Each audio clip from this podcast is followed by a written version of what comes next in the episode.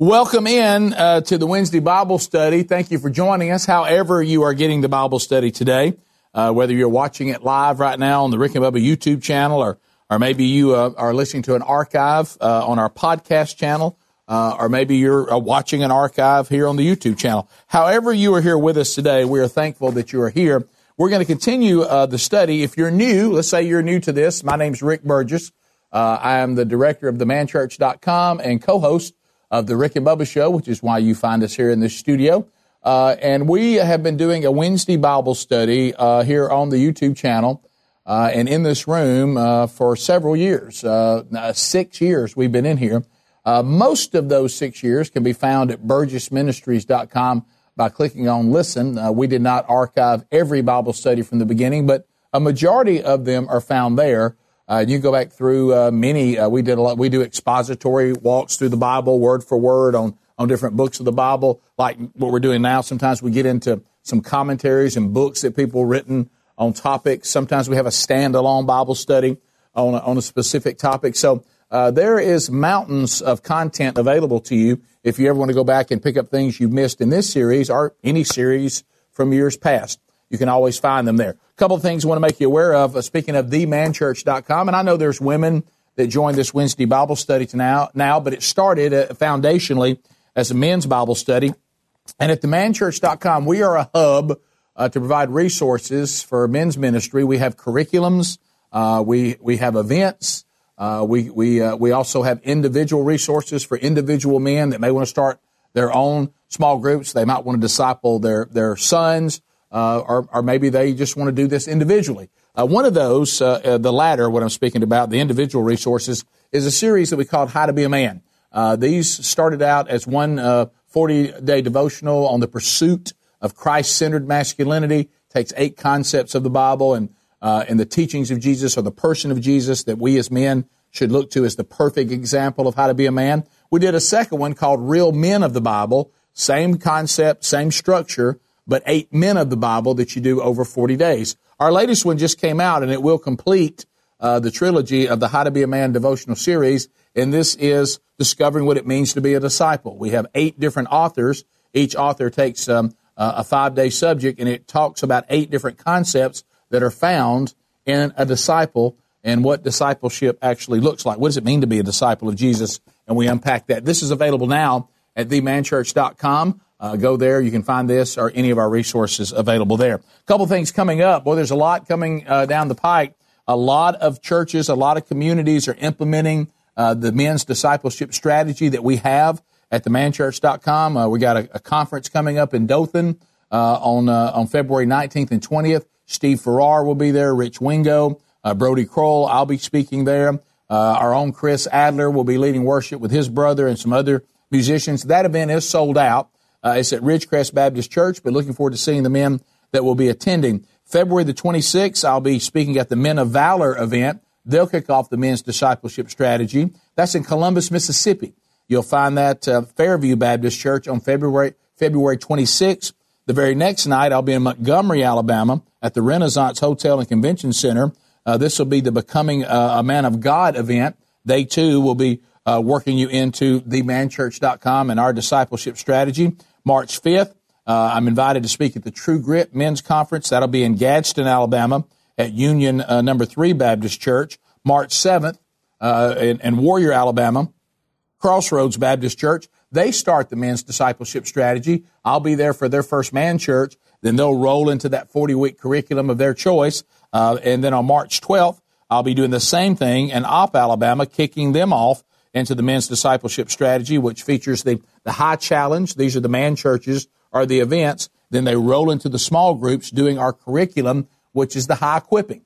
And we kind of put you into a never ending cycle of high challenge and high equipping. And if you want to see some of those dates and be part of that, maybe your church would like to kind of see how it works and come to some of these things, or you as an individual man want to be there, you just simply go to burgessministries.com, uh, look at the upcoming events. You'll find them all listed there. And others that'll be happening later in the year. So if we come near you, come on out and see us. Uh, let's uh, let's do a prayer. Let's open up and dive into what God has for us today. Lord Jesus, we love you. We we pray in your holy name. Uh, we we submit to your authority. Uh, Lord, help us to understand uh, in this study the difference in knowing about you as opposed to knowing you as we draw ever closer to you today, Lord. And I pray that our hearts are prepared to hear what you have to say. In your holy name we pray. Amen. Session seven today of uh, this is based off the book uh, from J.I. Packer, Knowing God. I can't tell you how many uh, people that uh, that I know that this book was used by God to to radically change their view. For a lot of them, it was the shift in their relationship, uh, understanding there's a difference. I've been taught a lot about God, but do I really know God? Uh, and what's my motivation for knowing about God? Is it to have right answers, or is it to truly know God? And we also discovered through through where we've already been, it's God's desire that we know Him. So if we don't know Him, it's not lack of availability on His part; it's probably lack of pursuit on our part. Uh, so to, what we're going to we've been talking about these different concepts. Last week it was God incarnate, and today I think it'll help. It helped me uh, preparing for this and walking through this, kind of changing our mindset on how we view the Bible. Uh, and when we're studying the Bible, sometimes the Bible kind of kind of takes us into um, a new world. You know, a world that so many times, so many times we'll, we'll, you hear this a lot of times. We'll be talking about this world that we enter into, and J.I. Packer talks about that. It's a world where we meet Abraham and Moses and David uh, and and the rest, and we watch God dealing with them. We hear the prophets denouncing idolatry and threatening judgment upon sin. Uh, then we get into the New Testament where we see the man of Galilee doing miracles, uh, arguing with the, the, the, the Jewish leadership, dying for sinners, rising from the dead, ascending to heaven. Then we get into reading letters from Christian teachers directed against, uh, you know, strange errors, which so far, uh, as we know, uh, do not now exist, we think. Um, and, and it's all intensely interesting, but it all, and this is where we make a mistake, but sometimes when we don't look at the Bible correctly, it can seem far away. It can seem like it belongs to another world that we are no longer living in. And that's a mistake. Uh, I have certainly been guilty of this, and, and there's a, there's a great warning against this. That, but, but, but here's where the wrong, where we have the, the link wrong. If we want to truly get into the Word of God, with the pursuit of not just knowing about God and not, not just knowing about these times in history. Nothing wrong with that, but that can't be our only motivation. We want to get into the Word of God to truly know God. There's a link in the, in, in the Bible to where we are now that is unchangeable, and it's God. Now, the times may change and cultures may change, but God has never changed. Meaning, you and I are pursuing to know the exact same God that Abraham knew. He hasn't changed.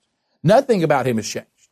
Uh, it is the exact same God that came to those disciples and said, if you've seen me, you've seen the Father. God has not changed. It doesn't matter how those men are dressed or what their occupation were or if they lived in an agricultural, uh, agricultural culture and I live in an industrial culture. That doesn't really matter because God, uh, the God of the Bible has never changed, and we're going to really, really, really unpack that today. Uh, so remember that. So, so the, we don't want that sense of remoteness from the biblical experience of God. How, how do we overcome that? The, the sense of remoteness is an illusion. It comes from the adversary and, and it springs from, from seeking, like I just said, the long, the wrong link between our situation and that of various Bible people, people of biblical times. That's not the link. Our link isn't to them. Our link, our link isn't to the, the things that are going on. Now, did Jesus use these analogies that they understood? Of course he did. Would he probably use different analogies today if he were to come and call the 12 now? Yeah, because he'd be looking at a different culture. But he didn't change. He's not changing with any of this, and that's the part we have to get, and that kind of will take away that illusion of remoteness to what we're learning in the Bible about God versus God today. The correct link is it's all the same God. And, and I think if we can get that, the link is God Himself, uh, and that's where it is. And if you're if you're trying to do it any other way, you probably are easily led away to you're missing an intimacy with God because if you don't watch it, and if I don't watch it, if I take on the wrong link, suddenly as distant as that time may seem to me, God will seem equally distant. Does that make sense? So, so that's where we have to kind of change uh, our, our way of, of thinking. We are not dealing with two different gods, the God of the Bible and then the God that I, I have been redeemed by or I have a relationship today. Same God. So, so nothing's changed about that. So let's, let's take some of those concepts. I'm going to, I'm going to walk through six concepts. And if you have something to write on, let, let's, let's write these down. Okay. Concept number one, God's life does not change. Okay. Uh, he is, um, from, uh, from all eternity. Psalms 93 2, write that down. Here's what, here's what the, the psalmist calls him. The eternal king. Uh, we have Jeremiah 10.10 10, uh, refers to him as the immortal God. Paul in um, you know the very very I'll tell you one thing it doesn't feel distant so what distant I don't feel any distant between uh, is the culture of Romans chapter 1 and the one I'm living in now so that one doesn't feel so distant but anyway in Romans chapter 1 verse 23 write that down Paul said who alone is immortal uh, 1 Timothy 6 16 Paul writes to young Timothy before the mountains were born are you brought forth to this earth and, and, and the world from everlasting to everlasting, you are God. Uh, the psalmist in Psalms 92 says, Earth and heaven, uh, this is him, will perish, but you remain. They will all wear out like a garment, like clothing, uh, and you might change them and they'll be discarded, but you, God, you remain the same and your years will never end. Underline that one. Psalms 90 and then read verse 2. I love that. Hey, all of us will be discarded, we'll change, things will go away like old garments that wear out. But you, God, you are timeless. You remain the same. And then, of course, Isaiah 48:12, underline this, Isaiah 48:12, God himself says, I am the first and I am the last. I'm the Alpha, I'm the Omega. And of course, there's that wonderful place in Revelation chapter 1 when Jesus himself says to John that he is the Alpha and the Omega, once again saying that Jesus and God uh, are one. So, how many of you, and, and this is not a hard question, I don't want you to avoid this question because it's easy to answer based on all the verses we just talked about. Have you ever had a child or have you ever yourself had this question, well, then who made God?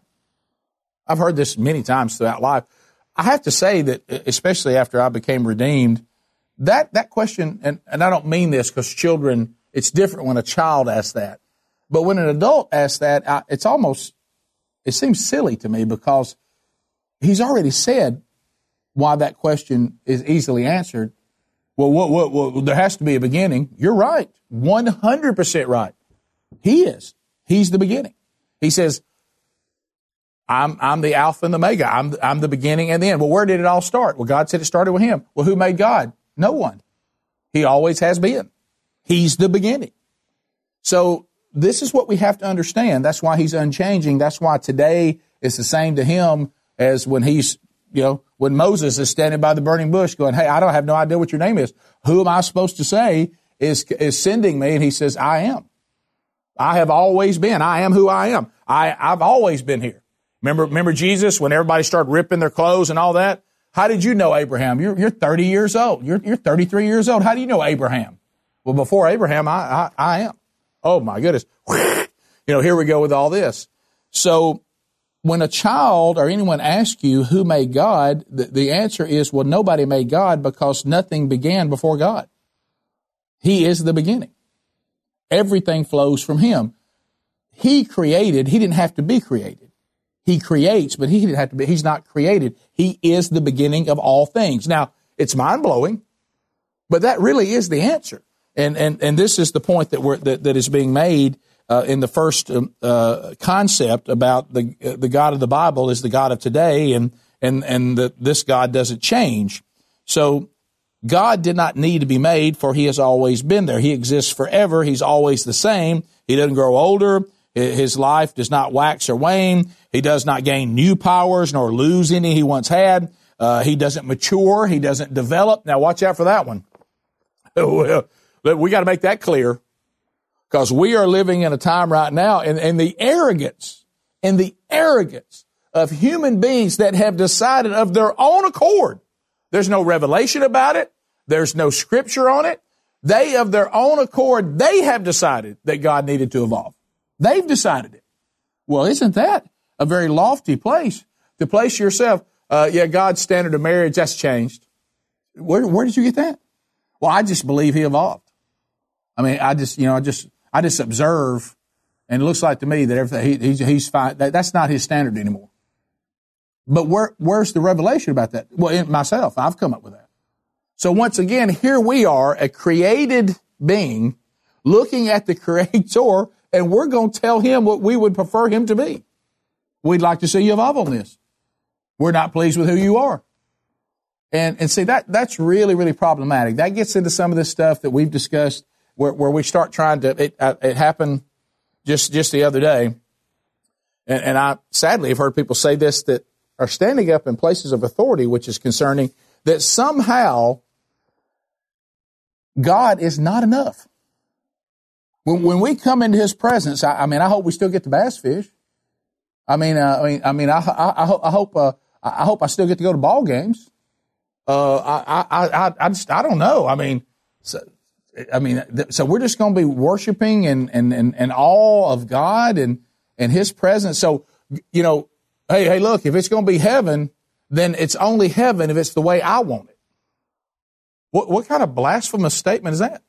I, I mean, how about the way God designed heaven, I assure you, is better than what you can do. I assure you. This is a fallen creation. I, I give Bubba credit, uh, uh, who's the, the co-host of the show, for those you may not know, and, and uh, my business partner. He and I were standing uh, at the Continental Divide. I'll never forget this. We, we, were on snowmobiles, and we took our families up into uh, uh, the mountains of Colorado and we're looking at the Continental Divide, and I mean, it is majestic, baby. And then Bubba said it right. He said, and this is his throwaway. This is fallen. What you see now, look how incredible certain things are. But this is not even it. This is, this, this is going to be refined and tossed. Can you imagine the things that you will experience when it's the way he intended it before we messed it up with our rebellion? And somehow you're thinking that if you don't get to, you know, go to the ball game or you're not going to get to go skiing or go down to the lake or go down to the, the, the beach or you're not going to get to do this and my doggy's not going to be there. And, and, and, if, and if those things aren't there, I just don't know that I'm going to like it. I'd be careful with that attitude. That's a dangerous attitude. God is enough. God is enough. And, and because he has always been and he is perfection in every way. And praise God, He's had grace on us. Thank you, Lord. Because you, you are just fine without us. And I know this new theology is out there that somehow we make God better. No, He makes us better. And we certainly don't tell Him what He is and isn't, and we think He needs to mature a little bit or evolve on some of these outdated issues. That is a blasphemous mindset. So this is what A.W. Pink said about it. He says he cannot change for the better, for he is already perfect. And being perfect, he cannot change for the worse.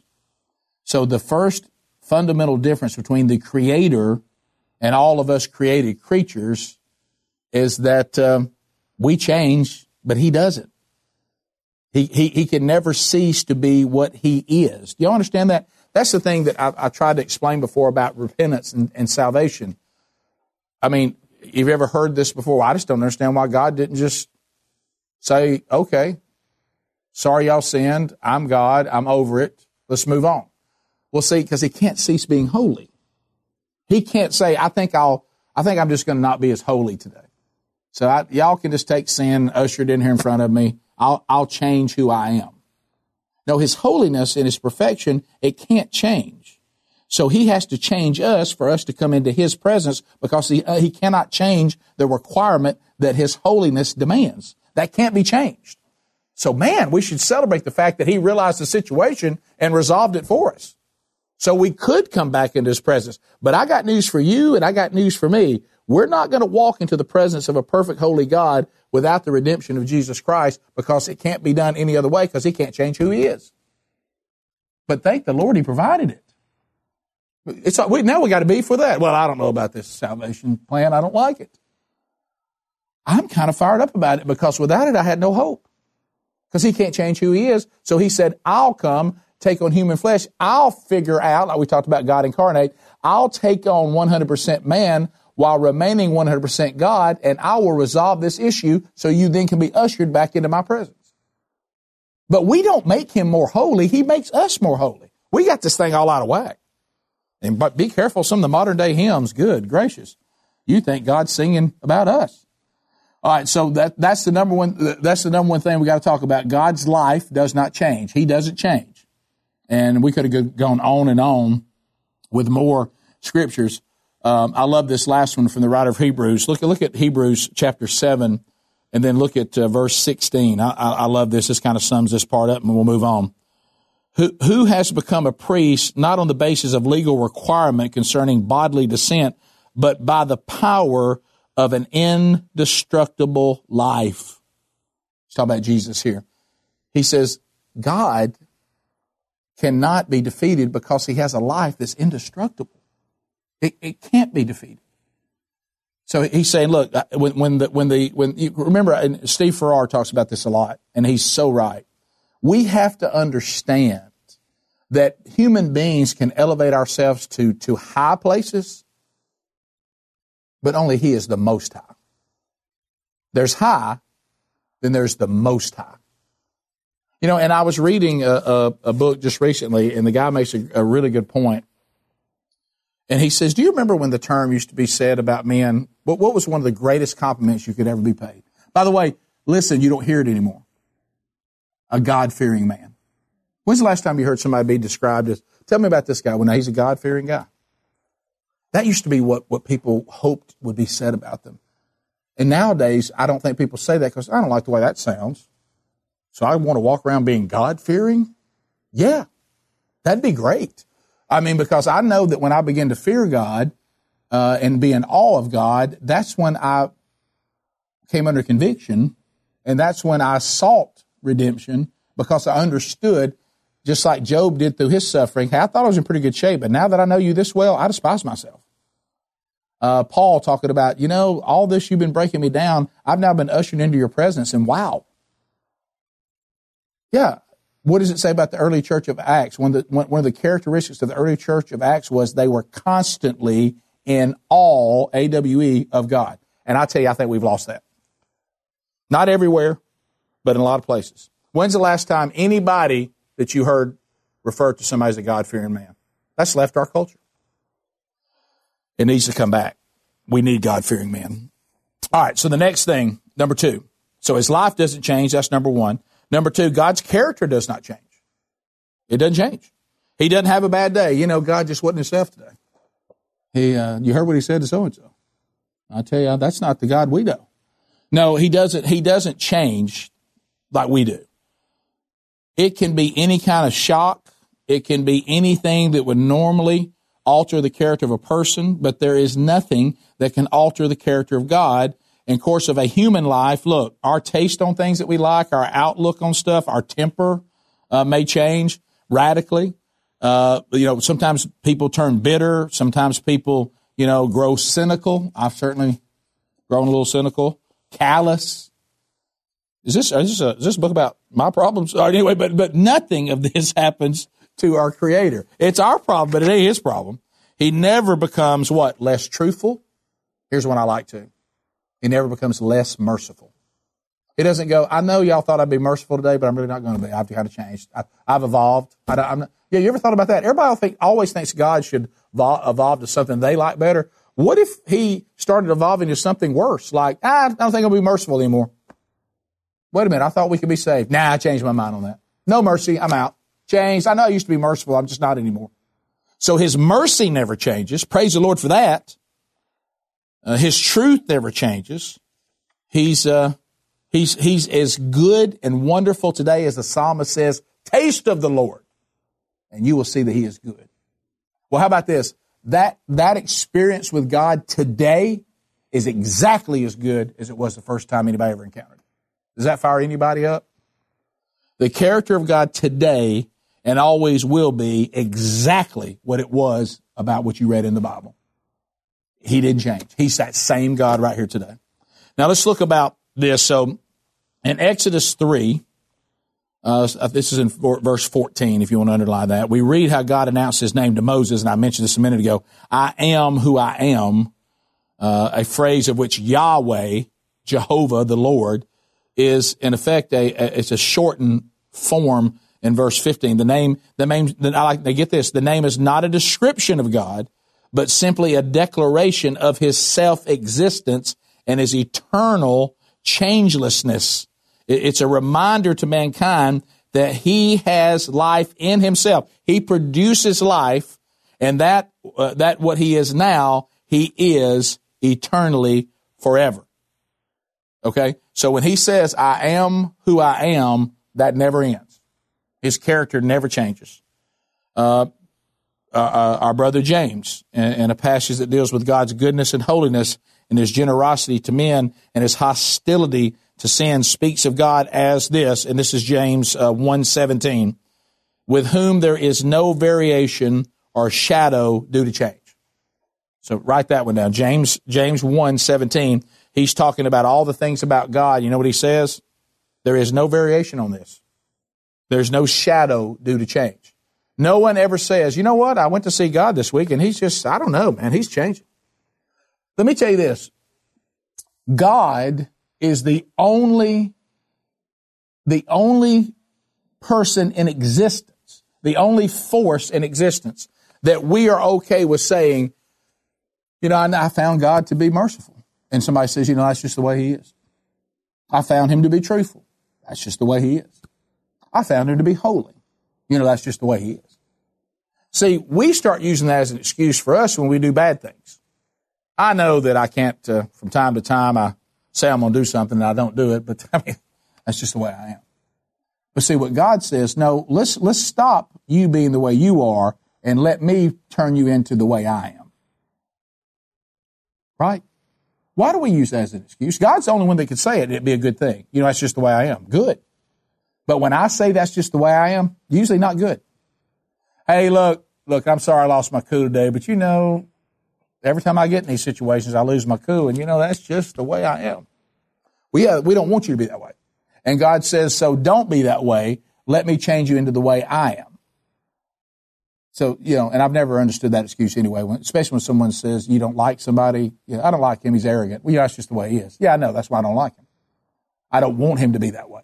So, so, so that's, that's what, that's what God says. I'm the only one that can say that's just the way I am and it'd be a good thing. But we can rest on that. Is he merciful? Yes.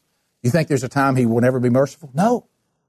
You go back to him and you repent, you have a sincere heart, and you say, Lord, I realize I keep messing this up. Forgive me. You know what he says? I'm merciful. I'm slow to anger. Doesn't mean he doesn't anger, but he's slow to. I'm patient. I'm holy. I'm loving. I'm merciful. I'm just. And we'll talk more about this as we move forward the study. So, all right, two things then. So we know number one, God's life doesn't change. Number two, God's character doesn't change. Number three, God's truth does not change. Now this one, the world doesn't like this one. What's true concerning God does not change. Okay? Sometimes people say things they do not really mean simply because they either don't understand their own mind or because maybe their view changes. Uh, they frequently find that they can no longer stand behind things that they said in the past. I've had things that I used to believe in the past I don't believe anymore. I've had things that I used to really care about in the past I don't care about anymore. I have things that were true about me at one time that are not true about me now. Thank the Lord. Uh, but when it comes to God, He's not unstable like we are. He, he would never say, I was once this way, now I'm this way. He never has to say that because his truth doesn't change. They stand forever. He, he, as abidingly valid expressions of his mind and thought, no circumstances prompt him to recall anything about himself. No changes in his own thinking require him to amend them. God didn't have to amend anything. He gets it right. And if you ever want to know, Tony, Tony Evans said this, and I heard somebody else say it just yesterday. If you ever want to know the clearest truth about God, and how God sees something the clearest, look in Scripture when He addresses it for the first time. That's why marriage is so easy. A friend of ours, I mean, a friend of mine told me, it was such an epiphany one day. Stop trying to defend God's standard of marriage so deep in the Bible. Go back to when he first established it in Genesis chapter 2. It's so clear when he establishes it in Genesis chapter 2, and then it never changes throughout the inerrant Word of God. It never changes. You can't find anywhere where he comes off that standard. And he makes it so clear because he says in Genesis 2, everything has been created, including a male, and I find nothing that's already been created at this point, nothing that is the perfect helper, the perfect partner for man, a male. I've already created a male. I've already created animals, plants, all this stuff. None of this will do. So I will now go on record. I, God, who never gets it wrong, I will go on record. My truth stands today, and I will now create for man the perfect helper, my approved partner, and he made woman, and he never changed that standard. Never changes. Isaiah writes, All flesh is grass, and grass withers, but the word of our God will stand forever. He, he's not like grass. You say he's not like flowers. This, if you ever want to see a fallen creation, go look at the beauty of a flower. How quick you come back and you're like, wow, it's ugly now. I didn't. It, that, you, we have flowers that, that only stay beautiful for just a short period of time. Now, in that moment, it's like God saying, I, I, I create beautiful things, and then also you come back and it's turned brown, but this is fallen. You go out into the to, to a wooded area, and you're like, oh, this is great, and then a briar cuts you. You know, you go out into this place and go, what? How beautiful! And then all of a sudden mosquitoes start biting, and you're like, oh. So he's showing me a glimpse, but he's also reminding me this is not going to stand. So he's not like that. He's not like grass that withers. The word of our God will stand forever. That's Isaiah 40, uh, verses 6 through 8, if you want to write that down. Isaiah 40, 6 through 8. The psalmist says, Your word, O Lord, is eternal, and it stands firm in the heavens. All of your commands are true. There's that word all again. What do we say? Some of them are true, the ones I like. Have you ever noticed? Look, I'm, I'm, I'm the king of sinners, okay? Have you ever noticed? Isn't it so much more fun to talk about sins you don't struggle with? I mean, I enjoy that. Well, I tell you that. Something's got to be done about that. God's not going to let that stand. And then somebody brings up one that God doesn't like that you do all the time. You're like, I'd rather not talk about that. that, that that's what he's saying. All of his commands don't change. Not just some of them. All of them don't change. There's nothing he said that was true that is now not true. Everybody got that? So it, it, it, all your commands are true. You establish them to last forever. Psalms 119. If you want to find what I just said, look at verse 89 and then skip all the way to verse 151 uh, and 152. Psalms 119 is a very long psalm. So 89 and then 151 and 152. The word translated true here in the last verse carries with the idea of stability. It, it, it's a firm foundation. Your commandments, they're not shaky. They're not, they're not like, well, they may not, hey, this may not hold. When you see God's commandments, they're all true. They're all stable. They're all firm. They make all the sense in the world. They're completely right. And to be against them is you being wrong, not him being wrong. That's what it, that's what it means. When we read our Bibles, we need to remember that God still stands behind all the promises and demands. We like the promises. And, and there's nothing wrong with that. In my times of despair, my friends will say to me and I'll say to them, my wife will say to me and I'll say to her, my children will say to me and I'll say to them, remember God's promises. They, they, they, didn't, they didn't get turned off. But you know what I also have to remember? God's demands. Those we don't get, we don't get, we don't stand, we don't get as loud about those. We like his promises. His demands we're not that crazy about but they stand.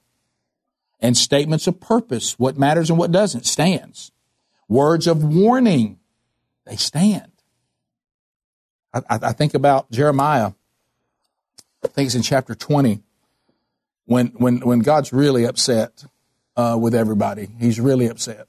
And Jeremiah never has good news and everybody hates him. And he goes in and he says, hey man, he's bringing, he's bringing the Chaldeans, the Babylonians are coming down on us and God has told me that He's doing it. He is bringing them against us. These evil people are coming against us because of our sin and rebellion against God.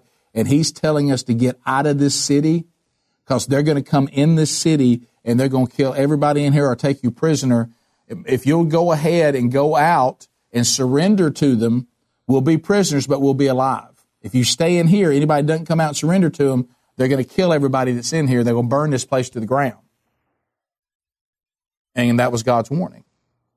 If, if you'll come out and go ahead and s- submit to this punishment that I have to you, then you'll live. Now you're going to be refined by it. I'm going to put you in prison. You're going to be prisoners. You're going to be slaves and I'm going to refine you, but you won't be dead.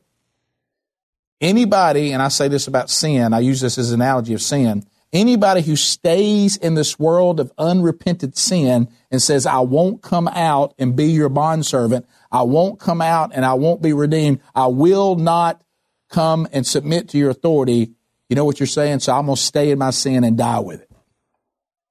Because you know what? God says, you know, my warnings stand too. If you're unredeemed, you're going to die. I can't change who I am. It's a warning, but then there's a promise too. You know, if, if you don't like the warning, then love the promise. But these things do stand. They're addressed to New Testament believers.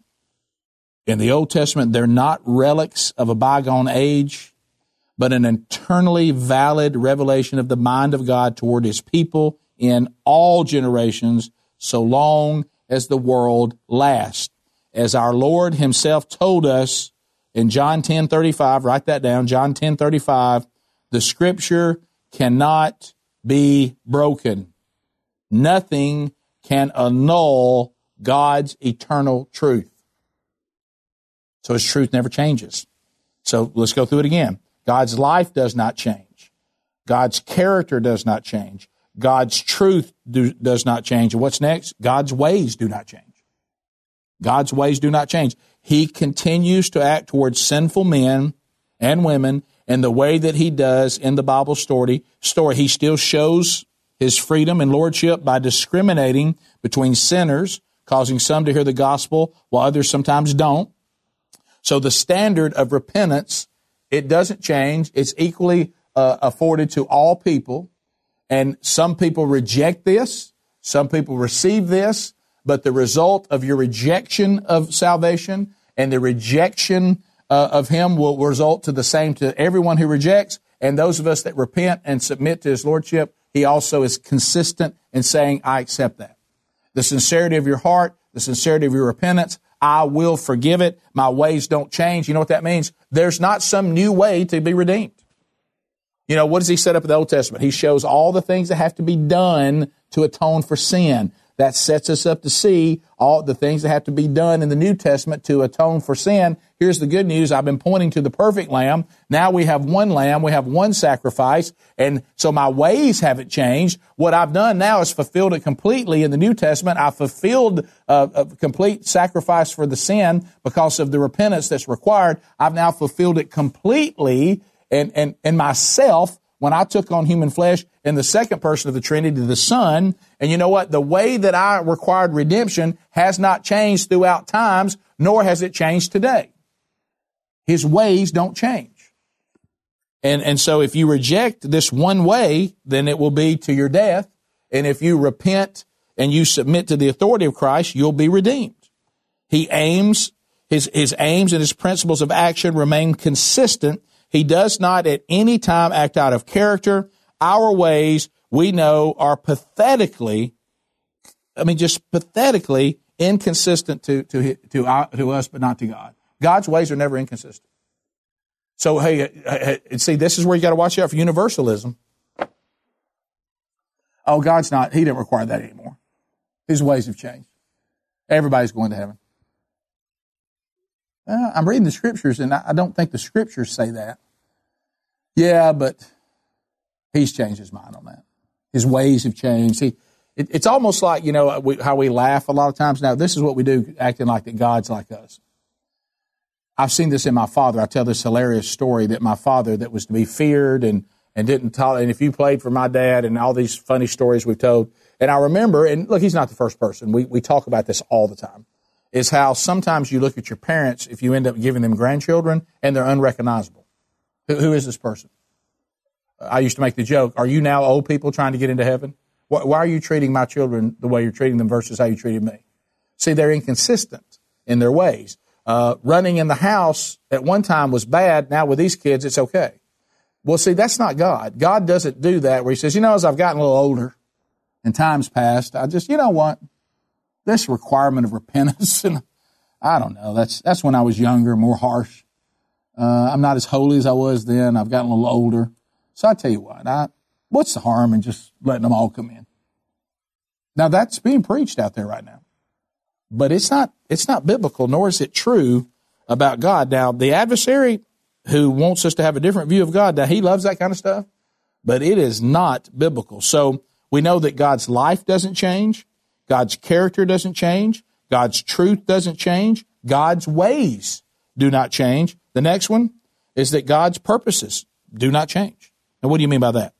Listen to what Samuel said about him. He who is the glory of Israel does not lie or change his mind, declares Samuel, for he is not a man that he should change his mind. This is in 1 Samuel 15 29. Uh, Balaam said this uh, uh about uh, uh, uh, the same thing. God is not a man that he should lie, nor nor a son of man that he should change his mind. Does he speak and then not act? Does he promise and not fulfill? This is coming from Numbers 23 19. So repenting means revising one's judgment and changing one's plan of action. God never does this. He never needs to, for his plans are made on the basis of a complete knowledge and control which extends to all things, past, present, and future, so there can be no sudden emergencies or unexpected developments that take him by surprise. Man, we talk about this a lot, don't we, guys? We, we talk about this so much about the purposes of God. They do not change. One of the things that we say consistently in the inner circle of the people that I interact with spiritually, anytime there's some sort of calamity, every single time we say this because it's true. You think God was caught, caught by surprise on this? Oh gosh, I don't know what happened over there. I don't really have any purpose for that. What happened? You know, I, I used to do this all the time. You know, did, did, did an angel run into the throne room and say, you're not going to believe what's going on with Burgess? And God's like, I was I not paying attention? I have no purpose for this. I didn't, I don't know what I'm going to do about this. There's just no purpose to what he's going through.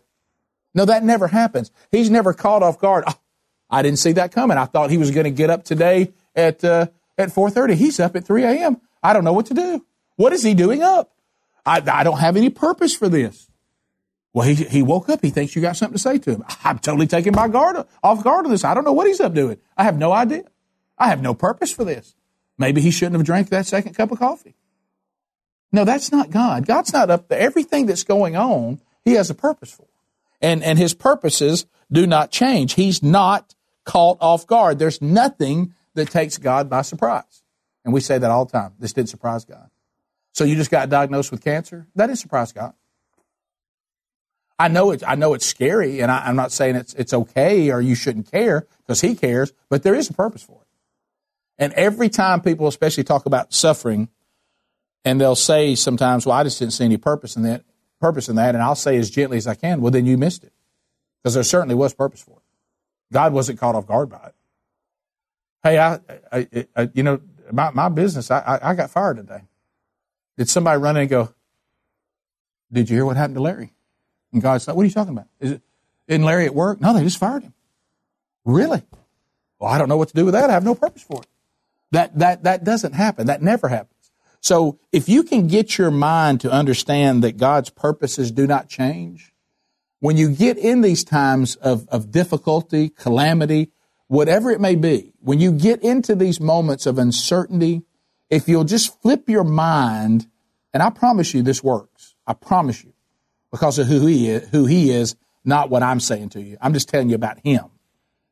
If you'll flip your mind to what are you teaching me? What is your purpose in this? What are you trying to do with this, Lord? I don't want to miss it. And if you'll have that mindset, a weird calm comes over you. It doesn't mean it's not hard, doesn't mean it's not difficult, but there's almost this calm that comes over you because you go, so God knows about this. Rick, are you trying to say he allows this kind of stuff? Yes, I am, because I believe he can stop it. Anybody want to debate me on that one? God can't stop it? So if he doesn't stop it, then he allows it. And if he allows it, there must be a purpose. And we see this throughout Scripture. What, what does Paul say about the thorn that wouldn't be taken away? He didn't say God was taken off guard, taken by surprise or was caught off guard by this. He says he talked to him about it as if God didn't know. Hey, you, I have this thorn in my flesh and now I'm being harassed by this demon. Hey, I, would you take this away from me, Lord? And the Lord said, no. And then Paul says, and I know why, to keep me from being conceited. Paul was a pretty big deal. Paul had been taken up into the third heaven. He'd seen a vision. People had been healed by Paul. Paul was starting to pick up a lot of celebrity, and God said, "Oh, well, let me take you down here so, you, so you're so dependent on me. You get you need to be a little weaker. So I'm going to let this thorn in your flesh keep reminding you about the grace I showed you. You remember the stuff you did before I came along? Oh, you're right. And then Paul gets into 1 Corinthians 15, 9 and 10 and says, only thing that's good about me is your grace, but it won't be in vain. See, Paul learned the lesson. He learned the lesson that he'd been afforded grace. And what kept reminding him about that? His suffering. Because God kept him in check. There was a purpose for it. It wasn't random. Well, Paul's going through a lot of stuff down there. Does he not have enough faith? I don't know. I, I forgot about Paul. I'm over here concentrating on the other guys. What's going on with Paul? He's in a lot of trouble down here. No, God knows that. He, he, he was in charge of it the whole way. He's shipwrecked. What? No, God's like, I know. I, I wrecked, I wrecked the ship. Watch what he's going to learn through all this. My goodness, Lord, he, he tried to get firewood for everybody. Now he's been bit by a snake. I know, but watch this. I'll put the snake there. That's why some of these worship songs you have now about mountains being moved and all this kind of stuff, you need somebody in the song to let you know God put the mountain there. Now, He might move it, but you need to also realize He put it there. Right? See, this is be careful of making God something you want him to be. You, you need to worship who he actually is because he doesn't change. So his purposes don't change. The plans of the Lord stand firm forever. The purpose of his heart through all generations. Write down Psalms 33:11. Psalms 33:11. The plans of the Lord stand firm forever. The purposes of his heart through all generations. Okay? So think about this. If you look at other scriptures, you'll see that there's no change in his eternal purpose. I mean, it, it, it begins to deal with, with, with each person in a way that is accomplishing something. I mean, and you see this with people throughout scripture, but remember what I said to begin with, and the way he dealt with these people in scripture and the way he's working out his purpose, he didn't just stop doing that when we came along. I know that See, be careful about the Bible. When you, when you think about these men of the Bible, and that's the second curriculum that we, we are doing, it'll come out in March at themanchurch.com. The first one we, we've done is the pursuit of Christ-centered masculinity. So that's perfection. The second one, we take eight men of the Bible, and guess what we do with that one? Here's the things they did right. Here's the things they did wrong. And here's what you got to understand. They were just eight men who were made, the things they did that were right, they were made right by God. They glorified God. The only thing good about these eight guys is God. Matter of fact, if you look, when they stepped away from him, they weren't very good at all. Well, that didn't change. Yeah, yeah, God is dealing with you just like he dealt with Abraham. When he said, Hey, I want you to take this son that I promised you, I want you to go sacrifice him to me. Well, he wouldn't do that to me. Yeah, he might. Why would he do that? Well, because he's, he's going to test you just like he did Abraham. Well, but that's Abraham. That doesn't matter. That's just a name. It's, a, the only thing good about Abraham was the fact that he had a, a saving faith because he did whatever God told him to do. But he's just a man. So, so the same God that dealt with Abraham is dealing with you. And he has purposes for what he's doing. He didn't become chaotic in the new millennium. So keep that in mind. So we know that, that God's life doesn't change. We know that his character doesn't change. We know his truth doesn't change. His ways don't change. His purposes don't change. And how about this? And we'll end with this. God's son doesn't change. Praise the Lord. Thank you. Jesus Christ is the same yesterday and today and forever, says the writer of Hebrews in Hebrews 13, verse 8. Hebrews 13, verse 8. Describing Christ, the same yesterday, today, and forever. Why is that important? Because these characteristics are also of his Father. And his touch still has its ancient power. It still remains true that he is able to save completely those who come to God through him because he always lives to intercede for them, or I like to say for us. The writer of Hebrews again. That's chapter 7, verse 25. Write that down. Hebrews 7, 25. He's able to save completely those who come to God through him because he always lives to intercede for them. He never changes. The fact is the strong consolation of all God's people. Rick, what do you mean by that? I'll tell you what I mean by that.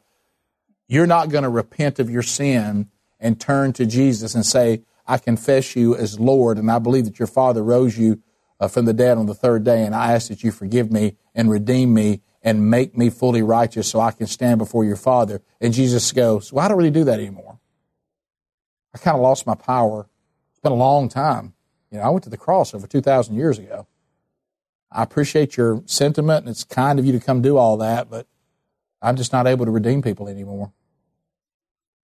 You ever, you ever think like that? You ever think you're unredeemable? I have been there.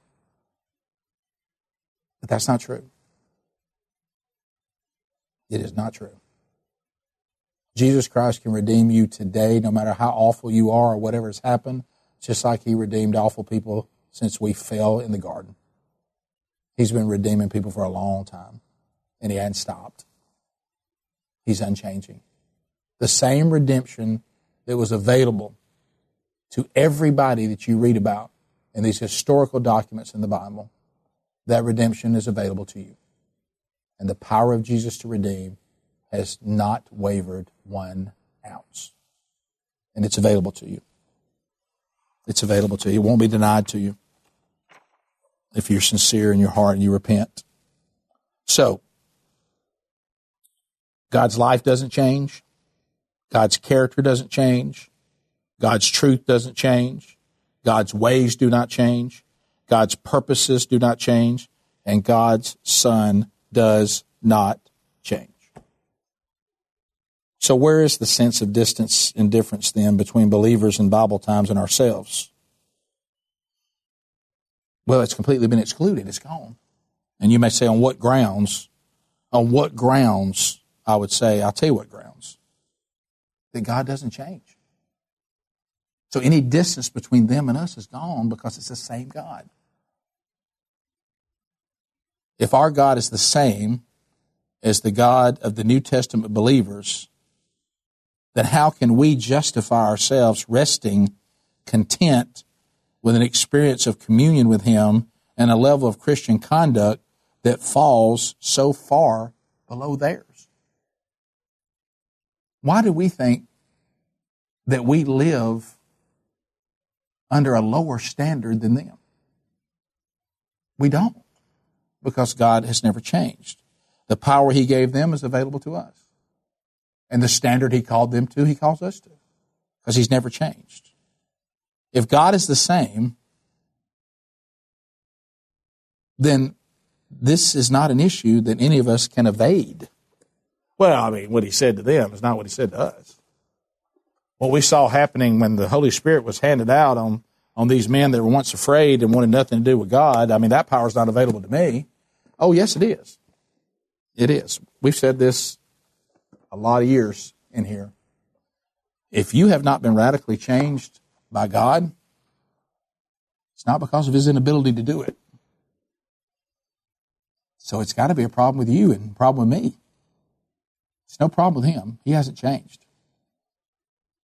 So if God hasn't changed you and he hasn't changed me, the issue is, is, is you and me. It's not on him. He's ready to radically change any of us who are willing to be changed. I hope that's something that you need to hear today that God has never changed. The same God of the Bible is standing available to you right now. So why don't you access it? Let's pray. Lord, thank you for this reminder. You are really something. You always have been. You are the beginning, you are the end. And just last night was presented the visual in Revelation chapter 1 of how John said, When I realized all the things that you, God, were, and he's sitting there looking at Jesus himself, And he says, I just fell to my, I just fell to the ground because I was so in awe of you. And for you to be that incredible, but then to walk over to John as you do to us and place your hand on his shoulder and reassure him that you got this. That wonderful reminder that, that you win. And if we're with you, then, then we're going to be all right. No matter what happens this world, no matter what happens on this never ending news cycle that screams, no hope, no hope, no hope. But your voice deafens the no hope by saying hope, peace, redemption, mercy. It's available. And as long as you're with me, you've said it, Lord. Everything really is going to be all right. Because you have never changed and you are reliable. You are a firm foundation. Maybe somebody needs to hear that today, Lord. I don't know who it is. I know I, I needed to hear it. I pray, Lord, that you'll draw them to you, that they will repent of their sins and remember that you haven't stopped forgiving people. Your demands haven't changed, but the redemption is available to meet every demand in your Son, Jesus. And in His name we pray. Amen. If I can help you in any way, rick at rickandbubba.com. Thanks for being with us.